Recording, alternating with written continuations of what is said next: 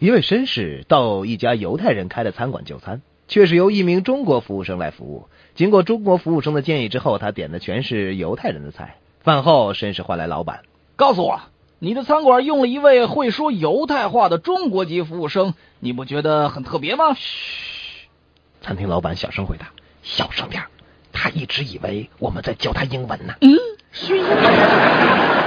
呃，陆波有一次去火车站接一位我们的同行，没想到火车误点了，陆波就把车停在路边，以便打个盹儿。那我本来想找一个比较安静的地方，想睡会儿。当他刚躺在座椅上，就有人问他时间，他看了看表，说快八点了。嗯，但是这敲窗的人实在太多了，于是写了个小字条贴在窗上：我不知道时间。但几分钟之后，一位过路人又敲起了窗户：先生，现在是差一刻九点。哎呀，太过分了！